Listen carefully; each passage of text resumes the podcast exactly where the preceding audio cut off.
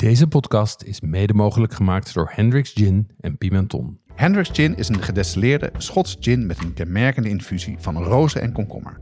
Probeer nu ook de fruitige variant Grand Cabaret. Pimenton is dé webshop voor foodies. Ze hebben meer dan 1000 ingrediënten van over de hele wereld die ze snel en voordelig versturen vanuit België. Ook bij ons geldt geen 18, geen alcohol. Jonas, wanneer heb jij voor het laatst kleding gekocht? Nou, dat kan ik me eigenlijk niet meer herinneren. Dat is echt heel erg lang geleden. Ja, ik dus ook niet. En daarom had ik eigenlijk best oren naar een aanbod van Best Secret. Best Secret krijg ik hele bepaalde associaties mee, Jeroen. Ik weet, wat is het dan? Nee, het is een online kledingwinkel op uitnodiging en die wil ons graag sponsoren. Nou, wat leuk. Nou, een online kledingwinkel zou ik niet als eerste bij een kookpodcast verwachten. Maar ik ben heel benieuwd. Wat moeten we dan doen? Nou, we moeten vertellen wat het zijn. Dat het een online kledingwinkel is waar je alleen op uitnodiging terecht kan. Ze hebben meer dan 3000 merken, zoals Lacoste, Champion en Vans, waar jij nu een trui van aan hebt. Zeker. En die verkopen ze met stevige kortingen tot wel 80%. Nou, 80% is best wel veel. En wat hebben onze luisteraars er dan aan? Onze luisteraars hebben eraan dat ze via ons zo'n uitnodigingscode kunnen krijgen. Want zonder code kom je niet binnen. Nou, dat klinkt goed. Maar ik moet wel zeggen dat dingen die we promoten, daar wil ik echt zeker achter staan. Dus hoe kunnen we dat aanpakken? Kunnen we nog dingen checken? Hoe werkt dat? Nou, ik denk dat wij gewoon allebei zelf moeten gaan shoppen daar. En zeggen wat we ervan vinden. En de luisteraar, wat voor een voordeel heeft die dan?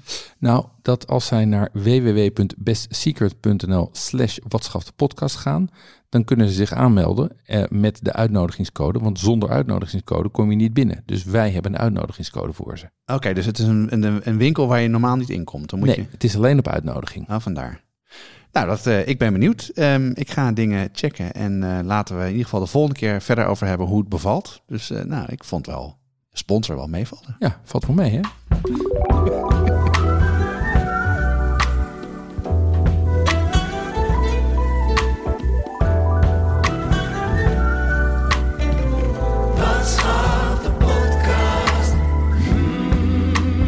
En deze aflevering gaat over fried chicken, oftewel gefrituurde kip, Jeroen. Ja, we noemen het fried chicken omdat het een heel internationaal gerecht is. Hebben we de hulp bij ingeroepen van de leden van de brigade over 3 continenten.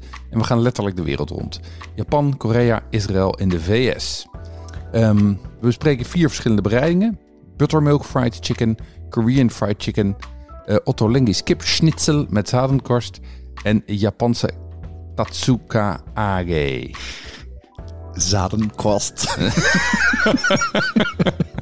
Goed, de brigade heeft niet alleen de helft van de recepten aangedragen. Ze hebben ook de recepten proef gekookt. Ja, en we gaan het hebben over welke kipdelen je gebruikt.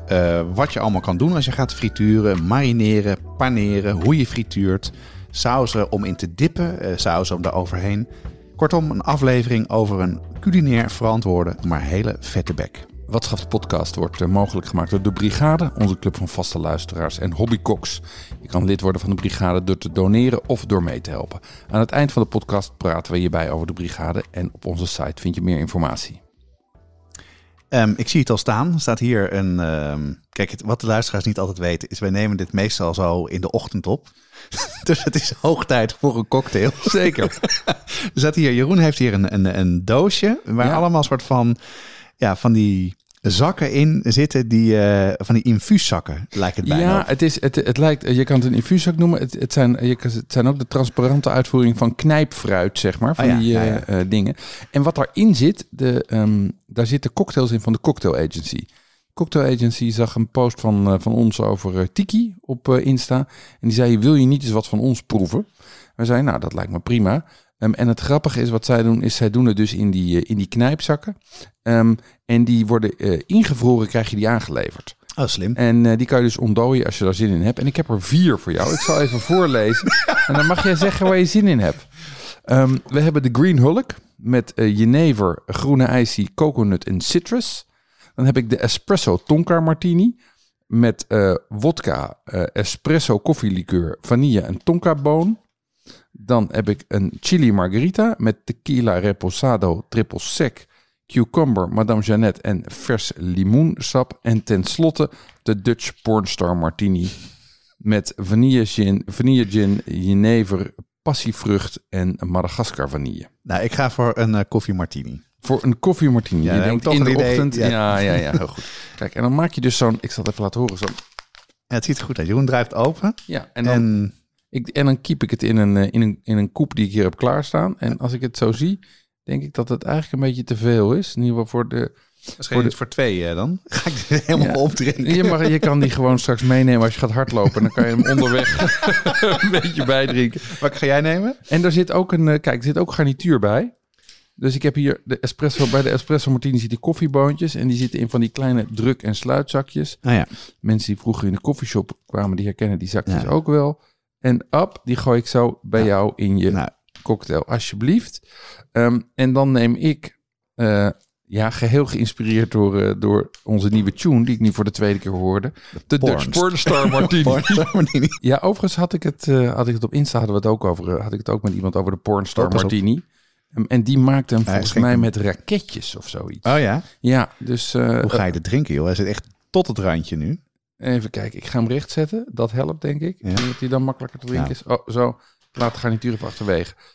Proost, jongens. Oh, dat is zo'n gevaarlijk drankje dit, hè? Zo'n koffie martini. Want hij is heel koud. Ja. Daardoor denk je dat er geen alcohol in zit. Hij proeft heerlijk naar koffie. Mm-hmm. Een beetje lekker romig, een beetje zalvig. Dus dit moet je niet als koffie gaan drinken. Maar het heel lekker is het. En ik heb het idee dat ik in de Punica-oase zit. Met de Dutch Pornstar Martini. Nee, die is buitengewoon gezalfd. En wat ik zeg, ja, smaakt naar een grote mensenvariant van Punica. Minder zoet. Met duidelijk herkenbare vanille. Hij is wel... ik vind hem lekker, maar hij is wel straf zo om 12 uur 's ochtends. Dat hoef niet op te drinken. Ik proef nu even van Jonas een espresso martini. Ja, dat is een betere keuze op dit tijdstip, zal ik je zeggen. Ja, zullen we niet even dan... ik giet hem wel even over, dat jij hem ook kan meedrinken. Maar wat heb jij meegemaakt de afgelopen tijd, Jeroen? Ja, wat heb ik meegemaakt? Eens even kijken. Ik heb weer eens een oude Pomerol gedronken.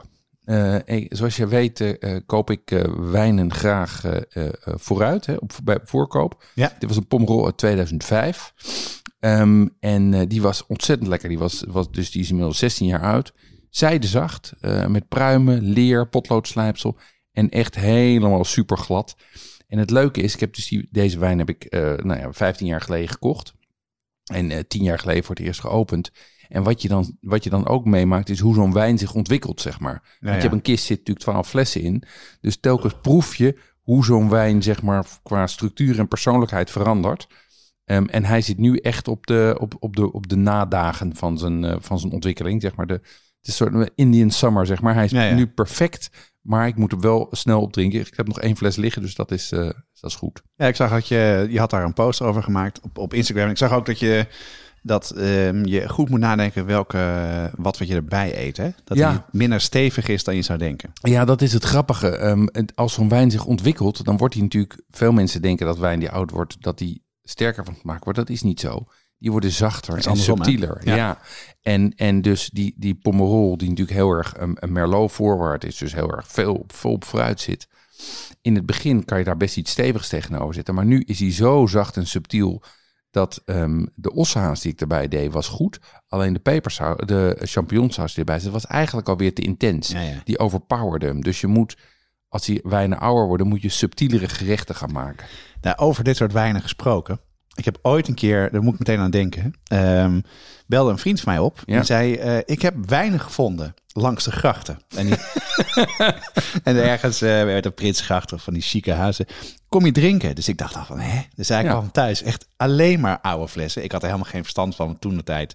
Dus we hebben al die wijnen zitten opdrinken. En we hebben ons altijd afgevraagd, want het was namelijk echt heerlijk. Is het nou... Iemand die in een echtscheiding zit. En dat is de vrouw gewoon de wijnkelder buiten op straat gezet. Of waren ze gewoon niet meer op dronken. Dus, maar wij vonden ze lekker. Ja, wat lachen. Verder. Verder ben ik gestart met oesterzwammen kweken. Oh, wat koffiedrap. Leuk. Ja, leuk. Ik heb dat al een aantal mensen zien doen. En ik heb op een gegeven moment zo'n kit gekregen. Dus daar ben ik mee begonnen. En dat is een meerweeks project. En een soort emmer. Daar doe ik doe je een laag koffiedrap in met van dat, met, hoe noem je dat, zaad. Ja. Vervolgens moet je elke week ongeveer, doe je er een laag op. En op een gegeven moment zit die emmer vol en als het goed is barsten ze dan naar buiten. Dus, en is dat alweer? Niet? Nee, dan begint nu dus de eerste laag. Ik heb nu de eerste aanvulling gedaan. Zit nu de tweede, eerste laag is zeg maar ook overgroeid met mycelium, met schimmel. Ja. En nou ja, ik verwacht dat het nog een week of 3 of 4 duurt voordat die kan worden geoogst. En nog iets gemaakt ook? Ja, ik heb voor Paas wilde ik graag geit maken. Alleen dat was onmogelijk om aan te komen. Ik heb bij mijn slager hier gevraagd, die normaal altijd kan leveren. Maar het schijnt dat op dit moment het probleem van de geitenbokjes nu zo groot is dat ze ook eigenlijk niet meer worden opgefokt. Dat ze gewoon meteen destructie ingaan. Dus dat vind ik wel heel verdrietig. En betekent dus, dus ik heb daarom gekozen voor lam deze keer. Ik heb een heel voorspan genomen van lam. Dus dat is zeg maar de schouders en het hele voorlichaam. En die heb ik op de kamado bereid. En dat ging heel goed. Maar zoals wel vaker met dat soort dingen duurde dat langer dan gedacht. Ja, dat is vaak, hè? Ja. En waar ik hier natuurlijk ook geen rekening mee had gehouden... is dan toch, weet ik wat, 7 kilo lam of zo die op de kamado zit. Dat heeft gewoon meer tijd nodig, ook om die warmte erin te pompen. Ja. Dus, maar uiteindelijk was het top. Viel van het bot af en... heerlijk op smaak. Oh, lekker zeg. En jij? Ja, wat heb ik gedaan? Mijn vader die mailde mij laatst en zei... Ja, Jonas, ik heb weet je wat de lekkerste olijfolie is? Ik zei, nou, ik heb geen idee. Dus nou, ik stuur het op. Dus hij stuurde een fles op. Ja. En voordat ik die echt maar de kans had om open te maken... stuurde hij er nog 3 op. Dus ik heb nu 4 flessen die hij altijd heeft uitgezocht. En hij is daar altijd wel heel goed in. Mm-hmm. Die dan de beste olijfolie is die er is. Ja. Allemaal van de koude persing. Daar heb jij het ook wel eens een keer over gehad. Dus hij heeft er 4 opgestuurd. Dus ik ga nu een poging doen om ze uit te spreken. De Rincón de la Subetica uit Spanje, uit Córdoba. Ja. La Coratina Chinosa uit Zuid-Italië. De Terra Creta uit Creta. En de Don Gio Chino uit Zuid-Italië. Die liggen een beetje bij elkaar in de buurt. En de Spaanse vonden wij het lekkerste. Oké. Maar dat is dan grappig, hè? Want je hebt dan 4 van die olijfolies. Die proef je dan. En dit hebben we dan gedaan met brood. Mm-hmm. En het is totaal verschillend van elkaar. Ja. En echt totaal. Ja. Eén is grassig, andere is heel scherp, andere is heel erg lekker. En mijn vader had ook wel een goede tip. Hij zei, je moet het eigenlijk gewoon gebruiken in salades. En dan pas ga je kijken wat het lekkerste is. Maar ik heb hem even voor je meegenomen. Oh, leuk. We hebben net een cocktail achter ons kiezen. Dus misschien kan je proeven. Ik denk dat je hem zelf even een beetje op je hand... waar wil je hem hebben? Daar. Ja hoor, gooi maar gewoon op mijn hand. Jonas draait een fles open en druppelt nu wat olijfolie op mijn hand. Die heeft een soort gouden kleur. Dit is Spaans, is dit? Ja, dit is Spaans. Ja, dat proef je meteen. Heel vol en romig. Ja. Met een pittigje. Of met een pepertje. Ja, maar het is de minste van allemaal. Hè? Ja, maar erg lekker. Heel romig. Ja, heel, en een beetje grassig is hij. Ja. Dat merk je ook wel heel erg. En dus ik heb 4 flessen staan. Want ik moet nog een keer even een hele goede proeverij doen. Ik weet dat jij ook bezig bent met... een fles olijfolie van vrienden van jullie die in Spanje wonen. En ik heb nog genoeg te gaan, dus ik hoef even geen olijfolie te kopen. Nee, is misschien ook een keer een leuk onderwerp om een aflevering over te doen, olijfolie. Want er is veel over te vertellen. Ja. En we kregen ook een vraag op Twitter van @denatasha. En die had op Twitter gezet... ik luister nu deze podcast. Dat was dan Koken met Kinderen. Ja. En dan hun kinderen van 13... die koken dan pasta carbonara, want dat is lekker makkelijk. Het is mij nog nooit gelukt. Nee. Dus ik heb we hebben toen even gereageerd. Ja. Dus het is misschien goed om even kort te vertellen... over wat een beetje de crux van carbonara is. Nou, dat is in eerste instantie het vet wat je gebruikt. Ja. Eigenlijk moet je geen bacon gebruiken zoals wij gebruiken... maar moet je kinderbakspek gebruiken. Het gaat vooral om het vet dat uit dat spek komt... die de smaak geeft. Niet zozeer dat je dus gerookte en gezouten spek uitpakt... maar dat is bijna niet aan te komen in Nederland... dus dat kan je gewoon prima doen. Gianquale. Ja. Ik weet dat Brandt en Levi ook lekker hebben. Ja. De truc die je hebt, daar hebben we het al vaker over gehad... is als je pasta maakt, moet je vooral het kookvocht goed bewaren. Ja, altijd. Want daar zit namelijk zetmeel in en die zetmeel bindt. En wat vaak misgaat bij carbonara... is dat je dus de eieren klutst, een beetje peper bij doet. Dan kan je daar wel of niet de geraspte kaas bij doen... Mm-hmm. Ik doe het meestal niet. Maar je moet dus eerst de pasta afgieten, kookwater bewaren. En dan de pasta in de pan met de olie doen. Ja. Die pan is uit. Ja. Goed doorroeren, zodat de olie in de pasta komt. Ja. De smaak afgeeft. Daarmee koelt hij ook een beetje af. Ja. Dan pas doe je de eieren erbij. Ja. Goed doorroeren, van het vuur af. En dan om hem romig te maken, doe je daar dan wat van het kookvocht bij. Ja. En als laatste doe ik dan de kaas erbij. En dan ja. En alles van het vuur af dus, hè? Altijd, ja. Want anders heb je roerij. Ja. Ja. Dus dat was leuk. En ja, we drinken nu een koffie martini. Maar ik ben helemaal into the old-fashioned als cocktails. Ja, dat echt, hoort ook bij een man op leeftijd. Ja, dat wist ik helemaal niet. Maar het schijnt een van de eerste cocktails ever te zijn. Old-fashioned, ja. Ja. Nou, wat je doet... En ik dacht, ik las het recept. Nou, dat is helemaal niks. Dus je hebt bourbon en... vroeger was dat met een suikerklontje. Dat doe je dan in een glas. Dan doe je bitters bij. Ja. Laat je de bitters eigenlijk helemaal in het suikerklontje komen. Dan ga je de bourbon erbij. Veel ijs. En dan ga je stirren, draaien. Zodat dat het ijs smelt. Dus het smelten van het ijs moet erbij. Het moet een beetje aangelengd worden met water. Ik geloof dat in het cocktailboek van Tess Postumus... dat het een derde moet toenemen in volume. Ja.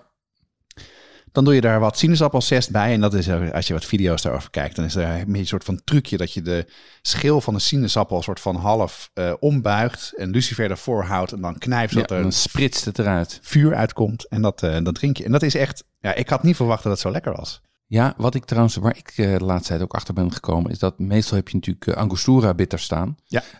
Maar er zijn heel veel verschillende soorten bitters. Je hebt ook chocoladebitters en sinaasappelbitters... en zelfs chili bitters. En ik ben een beetje mijn bittercollectie aan het uitbouwen. En zeker cocktails waar bitters een belangrijke rol in spelen... dan is het ook echt wel leuk om verschillende bitters te hebben. Dus dat is ook leuk om te doen. Ja, leuk. En bitters zijn een beetje een soort peper en zout voor de cocktail, hè? Ja, dat klopt. Dat maakt net een soort van extra smaak eraan. Nou, nu tijd voor het hoofdonderwerp, namelijk fried chicken. En jij hebt je de afgelopen weken helemaal ondergedompeld in de frituurpan, toch, Jeroen? Ja, dat kan je wel zeggen. Maar ik heb ook eigenlijk een belangrijk deel van het serie frituren uitbesteed... Want na de ervaringen hier thuis met gebraden kip... dacht ik van ja, ik kan niet 4 weken achter elkaar... 6 verschillende frituurgerechten gaan proberen. Nee, dat gaat er niet in dan. Nee, dat leidt echt tot protest. En bovendien hebben wij een aantal leden in de brigade... die graag wilden meekoken. En eigenlijk maak ik pas vrij kort gefrituurde kip. Hoezo dan?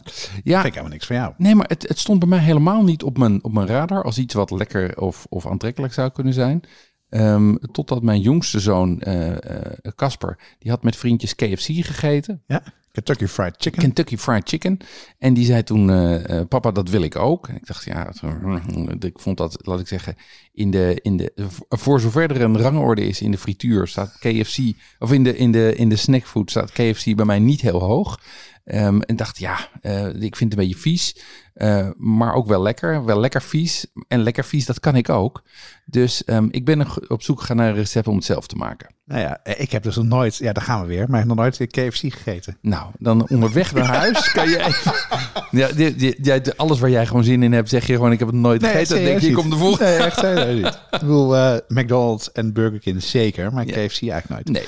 Hey, maar waar ben je op uitgekomen? Nou, waar ik in ieder geval voor die variant van gefrituurde kip op ben uitgekomen... is Southern Fried Chicken. Dat is echt een Amerikaans gerecht. Ja. En als je naar de geschiedenis daarvan gaat kijken... is het een combinatie van een Schotse bereiding.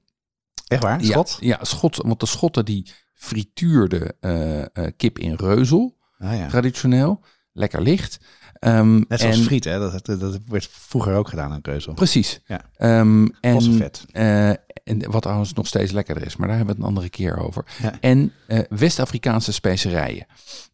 En toen ik er wat research naar ging doen... kwam ik erachter dat fried chicken cultureel ook nogal... sociaal-cultureel ook nogal beladen is. Zeker weten. En wat je sowieso... Een soort scheldwoord is het bijna, toch? Ja, nou, wat je ziet... Wat ik in ieder geval merkte... is dat in navolging van natuurlijk de hele Black Lives Matter... is dat überhaupt de sociaal-culturele gevoeligheid... voor culturele zaken in de VS ontzettend groot is op dit moment. Hè. We hebben natuurlijk dat drama gehad bij Bon Appétit. Ja. Maar sowieso, ook als je hier research naar doet... merk je hele grote gevoeligheid over... ja, feitelijk rassenspanningen of cultuurhistorische of historische spanningen die in het eten terechtkomen. En bij Southern Fried Chicken is dat nog groter. Ja. Maar hoe zit het dan met die gevoeligheid met fried chicken in Amerika? Ja, nou, waar dat onder andere mee te maken heeft, is dat kip was een van de weinige soorten vee die slaven mochten houden. En in de zwarte Amerikaanse keuken komt dus heel veel kip terug. Nou ja. Omdat ze die al gewoon heel lang zeg maar zelf mochten houden. En in die zin dat het een stereotype is geworden dat sommige zwarte Amerikanen ook bewust geen kip eten. En zeker niet in publiekelijk, zeg maar. Ja, dat weet ik wel, maar niet waar dat dan vandaan komt. Dat komt dus daar vandaan. Nou ja. En wat dan, en laat ik zeggen, als je het dan hebt over waar die culturele spanning ontstaat, is natuurlijk dat zo iemand als Colonel Sanders, hè, van de Colonel van KFC. Ja, dat is dat logootje, toch? Ja, dat is generaal. Ook, ja, dat is ook een echte man. Dat is een witte, ja, dat is een witte Amerikaan. En die heeft zich natuurlijk eigenlijk toegeëigend. Ja. Dus dat zijn, laat ik zeggen, dat zijn natuurlijk componenten in een op dit moment rasgevoelige cultuur, waar dat, die zorgt voor een explosieve mix. Dus dat maakt dat het nogal een beladen gerecht is. En je zei net dat die man bestaat dus echt. Ja, dat is wel een mooi verhaal. Dat is een verhaal van 12 ambachten, 13 ongelukken. Die begon in de jaren 30 met kip te verkopen naast zijn pompstation. Dus hij had een pompstation die verkocht daar fried chicken. Ja. En is daarbij uitvinder geworden van de Pressure Fryer. Wat is dat? Ja, dat is een combinatie van een frituurpan en een snelkookpan. Dus daar frituur je onder hoge druk. Ja, levensgevaarlijk. Ik wil net zeggen, er zijn veel mensen die, denk ik, frituren niet doen, omdat het gewoon gevaarlijk is. Het lijkt me echt immens. Kom je erop, joh. Ja. Maar en die gebruiken ze dus nog steeds. Serieus? En wat doet dat dan? Nou, die doet precies wat je bij gefrituurde kip wil hebben. Dat het namelijk aan de buitenkant krokant is en aan de binnenkant sappig blijft. Ja, en dat kan je ofwel doen door 2 keer te frituren. Okay. Maar dat is in een fastfoodomgeving natuurlijk ingewikkeld. Ja. Want het moet dan ook weer afkoelen tussendoor. Dus hij heeft de Pressure Fryer ontdekt. En die kan je overigens ook kopen gewoon. Oh mijn god zeg. Ja. En het grappige is dat deze man eigenlijk pas na zijn pensioen, die is begonnen met gewoon dat restaurant te runnen. En op een gegeven moment is hij gepensioneerd, had hij geen bron van inkomsten meer. En toen is hij als een franchise gaan uitrollen. En dat is een groot succes geworden. Ja, ja. Dus de beste man is pas op zijn 65ste eigenlijk met zijn carrière begonnen. Ja, ik heb het de vorige keer gehad over... een aflevering van Gastropod. Ja. En die ging echt over roken, denk ik. Ja? Of barbecue. Ja, barbecue. Ja, barbecue, hè? Ja. En daar dus ook dat is dus die barbecue, zeker in Amerika, die komt heel erg vanuit, hetzelfde als met de kip uit de slavenkant. Ja. En dat is nu helemaal uitgepoetst. Hè? Dus als je nu kijkt naar welke mensen dus de mensen zijn die de barbecue, de pitmasters zijn, dat zijn allemaal blanke mannen. Het is helemaal gewhitewashed. En terwijl dat helemaal, dat toch 1 generatie hiervoor was het gewoon alleen maar donker. Dus maar daarom snap je die gevoeligheid voor culturele toe-eigening natuurlijk ook wel. En ik merk overigens dat hier in Nederland ook wel begint te spelen. Ja, als het gaat om het rotti-pakket van Knor. Waar mensen zich over opwinden dat er helemaal geen rotti in zit, maar een wrap. Ja, ik snap wel dat tot irritatie leidt. Ja. Nou, dat mag ook wel eens veranderen, vind ik. Zo is het. Maar goed, we zijn geen politieke podcast, maar een kookpodcast. Dus nu het gerecht. Hoe maak je het? Nou, je begint met kipdelen. En eigenlijk kan je zelf kiezen welke, net als bij KFC. Dus je kan kiezen voor ofwel de boutjes, ofwel de dijen, ofwel de combinatie daarvan, ofwel gewoon de tenders, dus alleen de filets. Mm-hmm. Maar ik vind het lekkerst om het van de boutjes te maken. Dus de dikke delen van de vleugeltjes. Oké. En eerst laat je die een nacht pekelen. En daarmee breng je het zoutgehalte omhoog. En bovendien breekt dat structuur af. En pekelen in droog pekelen of nat pekelen? Nat pekelen. Okay, ja, nee, het is trouwens niet een nacht. Het is een paar uur. Je pekelt 2 uur, geloof ik. Okay. In een vrij hoge concentratie. Dus daarmee breng je hem op smaak. En breek je de structuur van het vel af. En daarna marineer je hem een nacht in karnemelk, kokosmelk en kruiden. En waarom dan in karnemelk? Wat is daar dan de truc van? Die karnemelk die breekt de structuur af van de kip. En dat is voor ons wat minder nodig. Want wij hebben, zoals we het eerder hebben besproken in de kipaflevering, natuurlijk kippenkleuters. Ja. Maar als je een wat oudere kip hebt, en dat taaier, dan helpt het erg om te marineren in een zure structuur. Ja. Daarbij maakt hij hem smeuiger, omdat natuurlijk die die karnemelk trekt ook in die kip. En tenslotte helpt het om de bloem te binden aan de buitenkant. Ah, ja. Want dat is namelijk de volgende stap. Je marineert ze in de karnemelk en daarna wentel je hem door de bloem. En dan frituur je hem in 2 keer. Ja, en doe je daar dan geen kruiden verder bij? Nee, ja, die kruiden zitten dus in je marinade. Ja? En wat doe je daar dan? Ja, ik gebruik mijn eigen barbecue rub. Want dit is natuurlijk ook weer een kruidenmix is altijd waar iets over wordt gemystificeerd.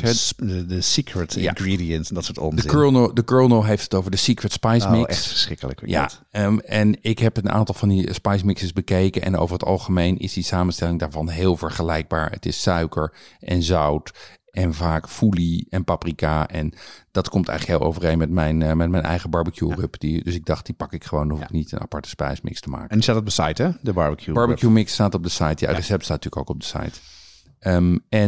En dan frituur je hem dus in 2 keer, net als friet. En waarom 2 keer dan? Ja, je frituurt hem 2 keer eigenlijk de eerste keer op een wat lagere temperatuur om te zorgen dat hij gaart.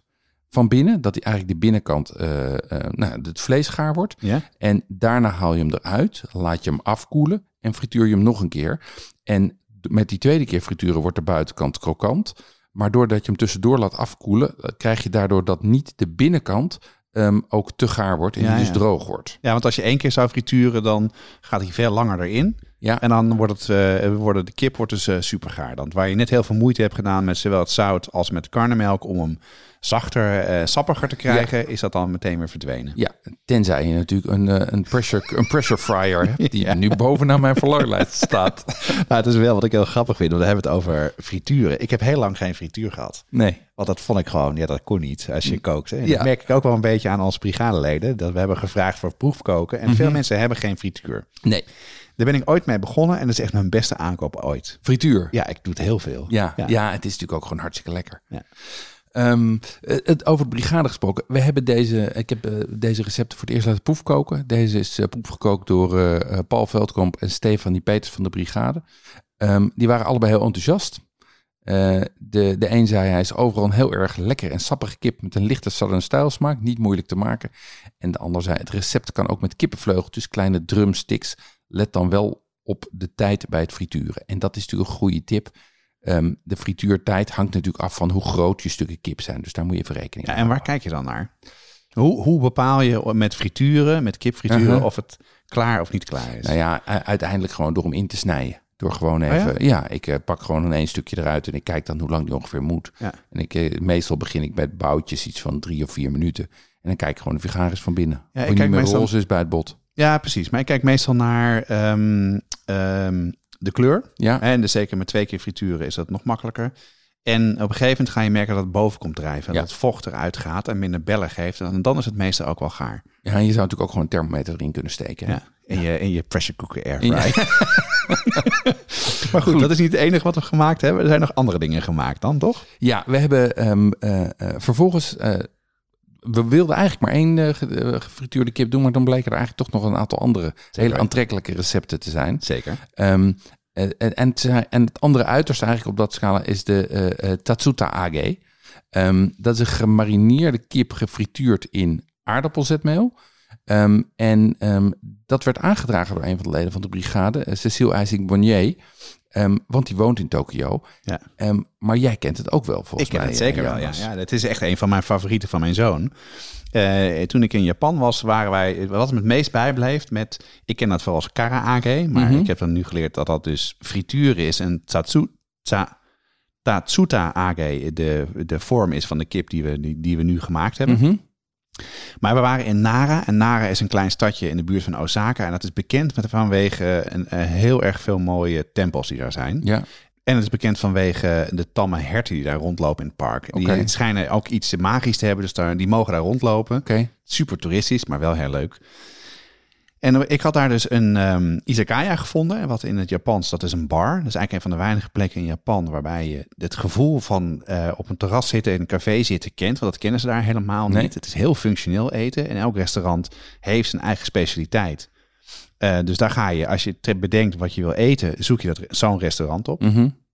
En dit was in een soort van donker straatje... en alles was donker en ik kon het niet zien. Dus heb ik dus op Google Maps heb ik al die restaurants gepint, zodat ik in ieder geval weet hoe ik er kan komen. Ja. Want Japans spreek ik niet en lees ik niet. Dus ik heb toen met het plaatje voor mijn neus zo voor de huizen gestaan. Ja, denk, nou, is dit het? Deze schuifdeur zou het wel moeten zijn. Mm-hmm. Dus we deden hem zo open.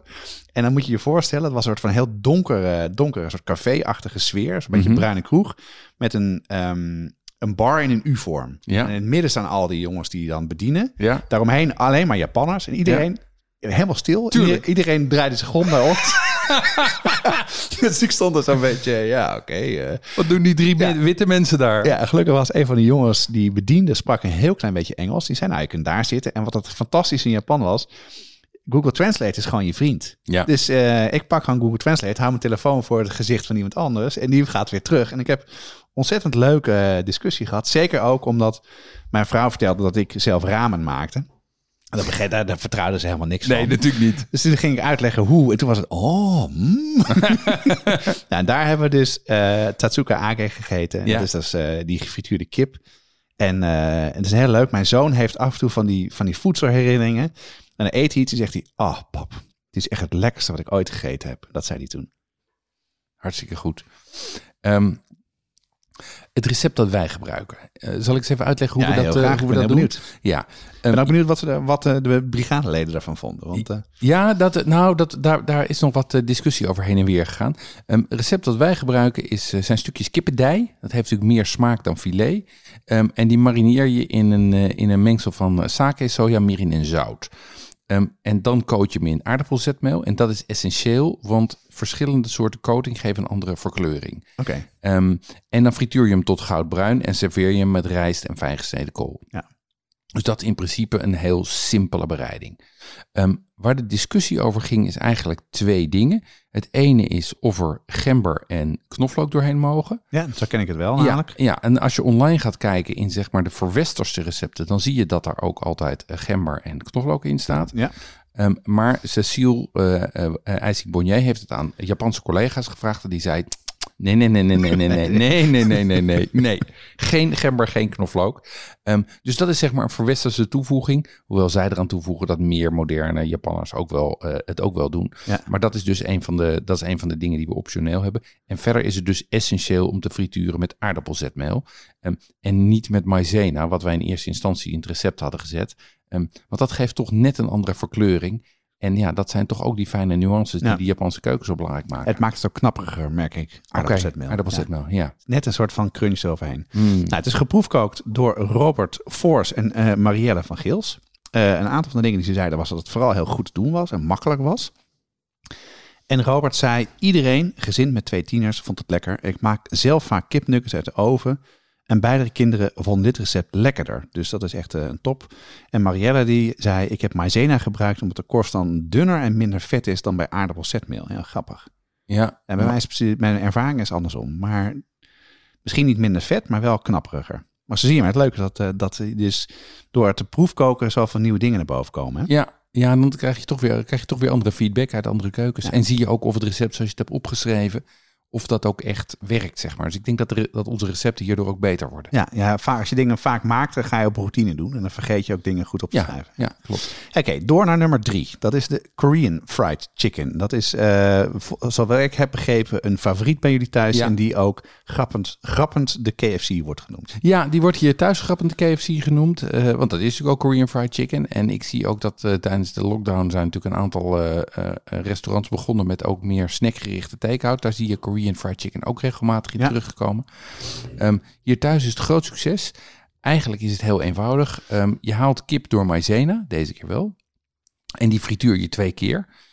Maar de toevoeging zit in het daarna koten met een pittige zoetzure saus met gochujang. Ja, dus gefermenteerde chili pasta. Ja, gefermenteerde sojabonen met chili erbij. Exact. Ja.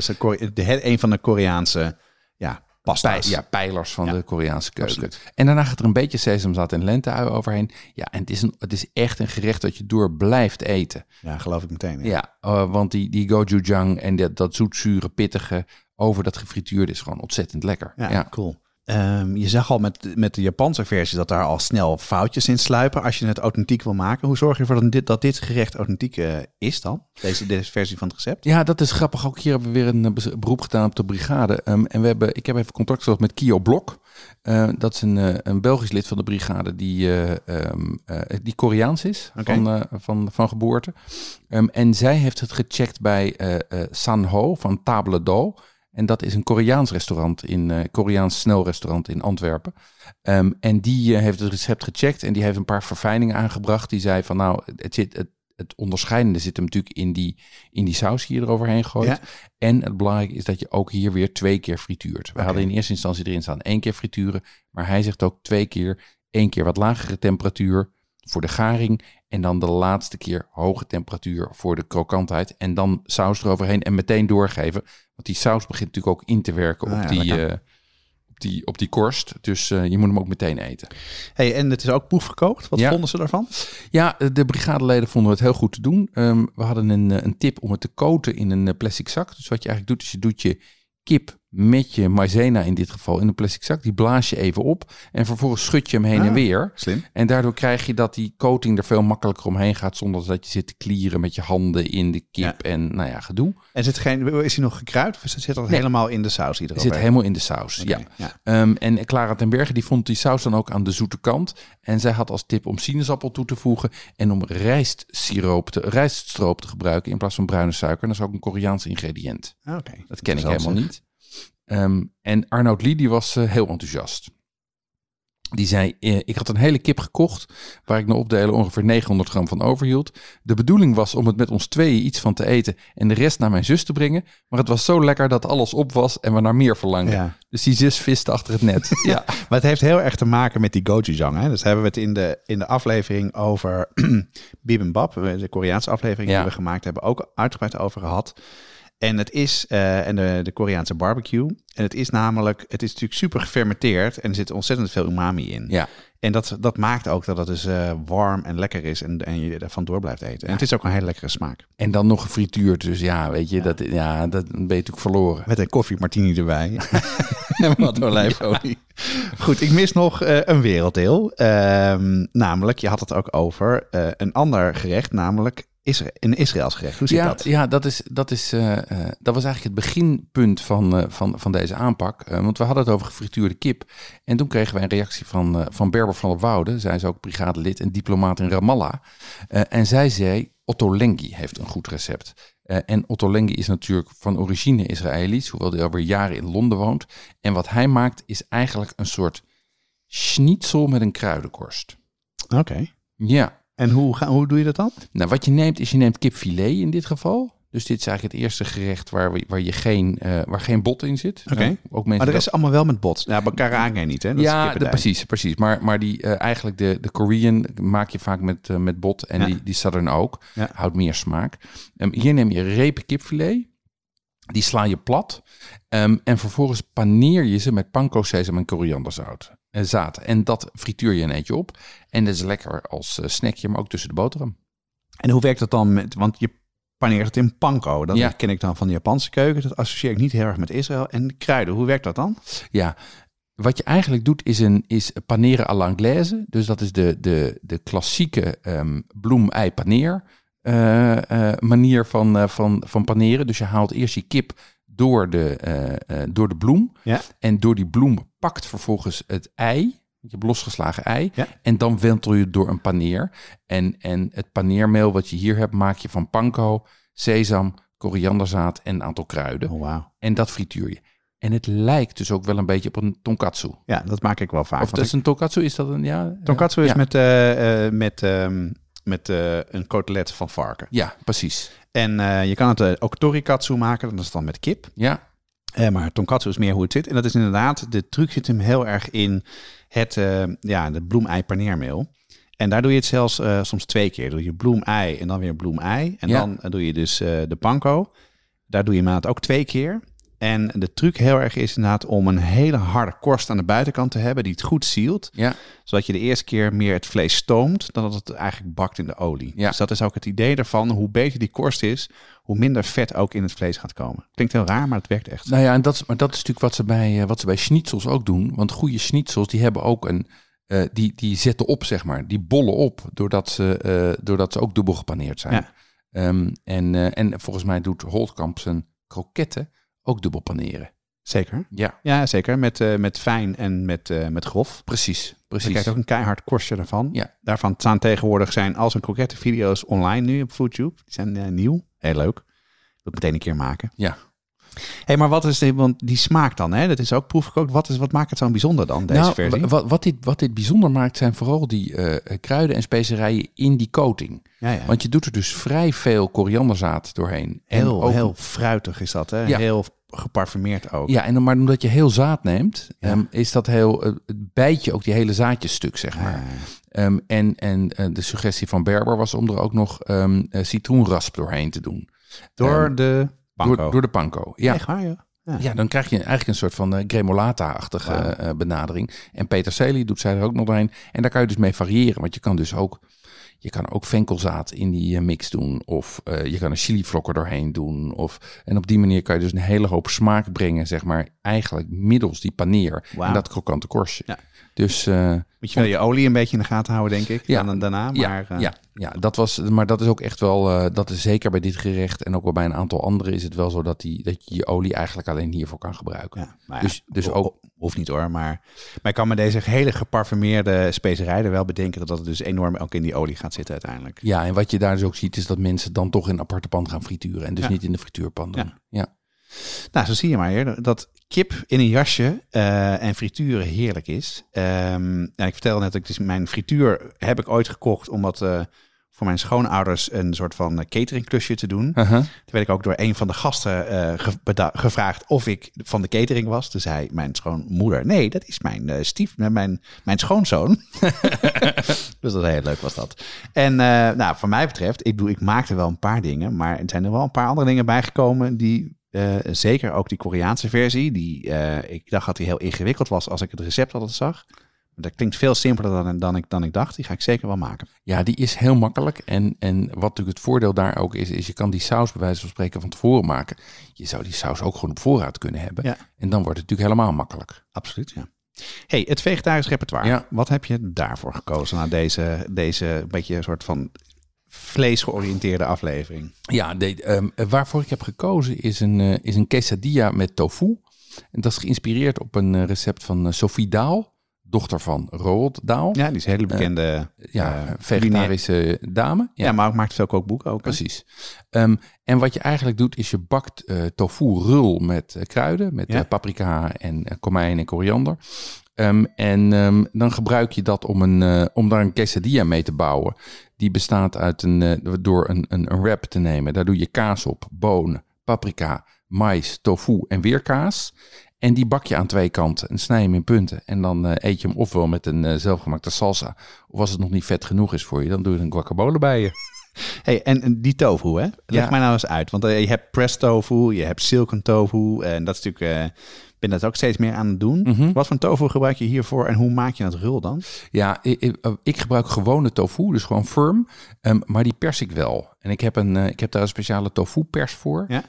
Die zal ik je wel eens laten zien. Dat is een apparaat waar je met twee elastieken eigenlijk een nacht je tofu kan persen. Ja, en dan komt er toch, ik denk 100, 150 ml water uit één blokje tofu. Ja. En je perst het om dat vocht eruit te halen. Ja, om dat vocht eruit te halen. En dan bakt hij makkelijker rul. En dan verkrummel ik hem gewoon met mijn handen tot korreltjes. En dus gewoon de tofu uit de supermarkt? Of ga je nog ergens anders speciaal? Want ik vind dat soms goor als je het... bij de supermarkt haalt. Ja, maar dat is als het te nat wordt, dan wordt het gewoon een soort van natte, dan wordt het een soort van natte krant die je aan het bakken bent. En nee, maar dat persen, dat scheelt een hoop. Ah, mooi. Ben wel benieuwd naar.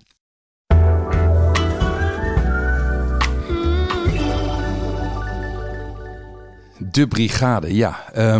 Watschap de podcast wordt mogelijk gemaakt door De Brigade. En De Brigade is onze groep van vaste luisteraars die een donatie hebben gedaan. En die hebben dat via de site gedaan. Hoe gaat het met de Brigade, Jonas? Ja, wat vorige keer hebben we ook al wat updates gegeven. Maar we zijn nu zo langzamerhand begonnen met het organiseren van een aantal activiteiten.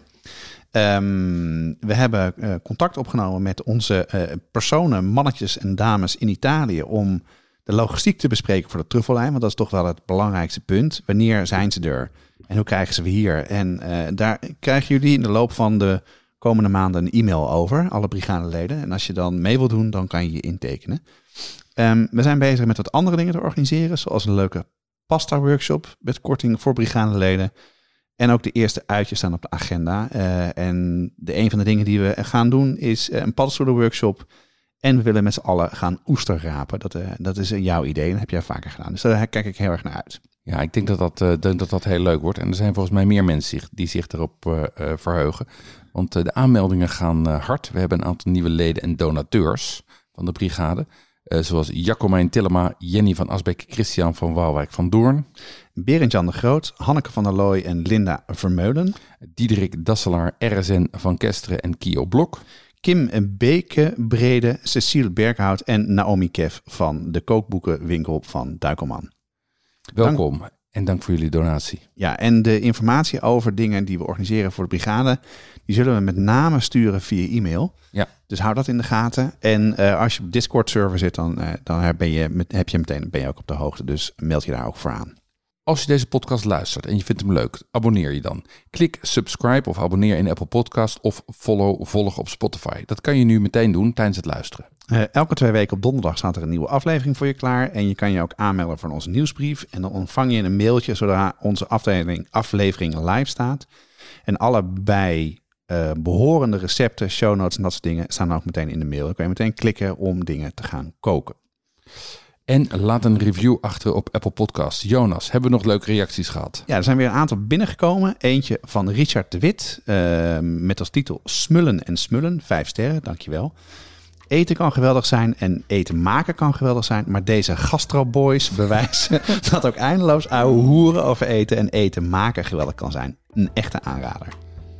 En Yvonne Smit schrijft, heerlijk, nu al een paar weken mee bezig. Ik luister 5 uur non-stop in de auto, heerlijk. 2 mannen die vol passie over hun en mijn grote hobby praten. Namelijk eten, koken, kookboeken, drankjes, restaurants, etc. Wat moet ik als ik er doorheen ben? Ga zo door. Nou, gewoon 2 weken wachten en dan komt er weer een nieuwe. Deze podcast wordt gemaakt door Jeroen Doucet en mijzelf, Jonas Nouwen. De online productie van de show notes en de recepten wordt gedaan door Corianne van Dodewaard-Straathof. En onze virtuele kookclub op Discord staat onder leiding van Jesse Burkunk. De proefkokers deze aflevering waren Paul Veldkamp, Nelleke Guit, Aniek Lumens, Clara Tenberg, Stefanie Peters, Marielle van Gils, Robert Voors en Arnoud Lee. En de muziek van Watschaf de Podcast is gecomponeerd door Nico Brandsen en Ton Dijkman en uitgevoerd door Mel en Vintage Future. Reacties kun je sturen naar jeroen@watschaftepodcast.com of jonas@watschaftepodcast.com. Of je stuurt een DM via Instagram, Facebook of Twitter. Tot volgende keer.